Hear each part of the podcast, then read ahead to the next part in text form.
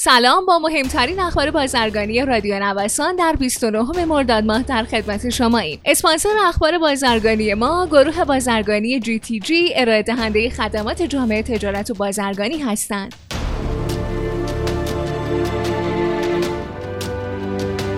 بر اساس اعلام سامانه جامعه تجارت امکان ابطال ثبت سفارش در این سامانه فراهم شده و از این پس جهت ابطال ثبت سفارش نیازی به مراجعه حضوری به دفتر مقررات صادرات و واردات نیست. مدیر کل تعذیرات حکومتی تهران از بسته شدن حساب و تعلیق کارت بازرگانی 1580 نفر به علت متحد نبودن به تعهدات ارزی خبر داد.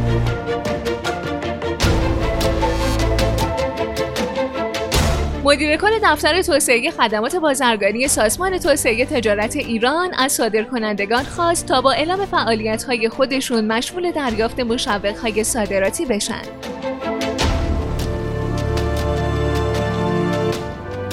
به گفته رئیس کمیسیون ساماندهی و تنظیم بازار انجمن وارد کنندگان موبایل هنوز آمار سامانه همتا در مرداد ماه اعلام نشده. ولی تا 15 تیر ماه امسال تقریبا مجموع تعداد دستگاه های تلفن همراه وارداتی مسافری و تجاری 3 میلیون دستگاه بوده. اما با ترخیص تدریجی 500 هزار دستگاه تلفن همراه موجود در گمرک و واردات جدید پیش بینی میشه در سال جاری تا آخر مرداد ماه. 1.5 میلیون دستگاه دیگه هم وارد بازار تلفن همراه بشه.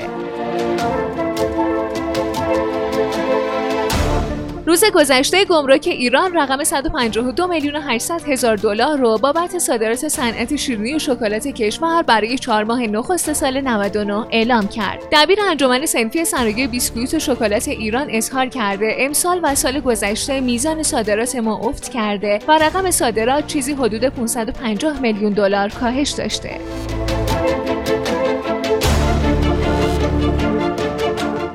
شما شنونده مهمترین اخبار بازرگانی روز از رادیو نوسان هستید. دبیر انجمن شرکت های هواپیمایی با اعلام آغاز پروازهای ایران و ترکیه از 11 شهریور ماه برنامه پروازی دو کشور را تشریح کرد. طبق برنامه اعلام شده ترکیه از اول سپتامبر 21 پرواز در هفته به تهران، چهار پرواز در هفته به تبریز و شیراز و از پنجم سپتامبر هم دو پرواز در هفته به مشهد و اصفهان خواهد داشت. نایب رئیس اتحادیه طلا و جواهر با برآورد اینکه 300 تن طلا و سکه در منازل مردم ذخیره شده از کاهش قطعی قیمت جهانی طلا به 1700 دلار بعد از مهار کرونا خبر میده.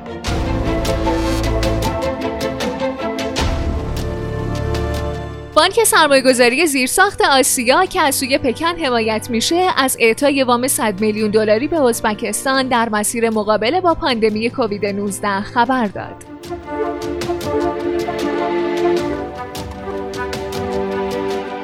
و اما بیت کوین بر قله یک ساله. ارزش بیت کوین به بالاترین سطح 12 ماه اخیر رسیده. به گزارش CNBC موفقیت بیت کوین در شکستن کانال 10000 دلاری باعث صعود بیشتر این ارز دیجیتالی شد. تا جایی که بهای هر بیت کوین به بالای 12000 دلار هم صعود کرد. به گفته تحلیلگران تشدید تنش‌ها بین چین و آمریکا و همچنین رکورد شکنی طلا در رسیدن به بیت کوین به قله 12 ماهه خودش مؤثر بوده. اسرائیل وارد کننده کالا از مناطق آزاد امارات میشه. نخست وزیر اسرائیل اعلام کرده این کشور از مناطق آزاد امارات متحده عربی کالا وارد خواهد کرد و شایان ذکر سرمایه‌گذاران خارجی در مناطق آزاد امارات متحده عربی مجازن 100 درصد مالکیت شرکت های خودشون رو در اختیار داشته باشند. ممنون که با مهمترین اخبار بازرگانی امروز هم همراه ما بودین. مجددا از حامی اخبار بازرگانی ما گروه بازرگانی جی تشکر می‌کنم. مجموعه جی رو می‌تونید از gtg.ir دنبال کنید.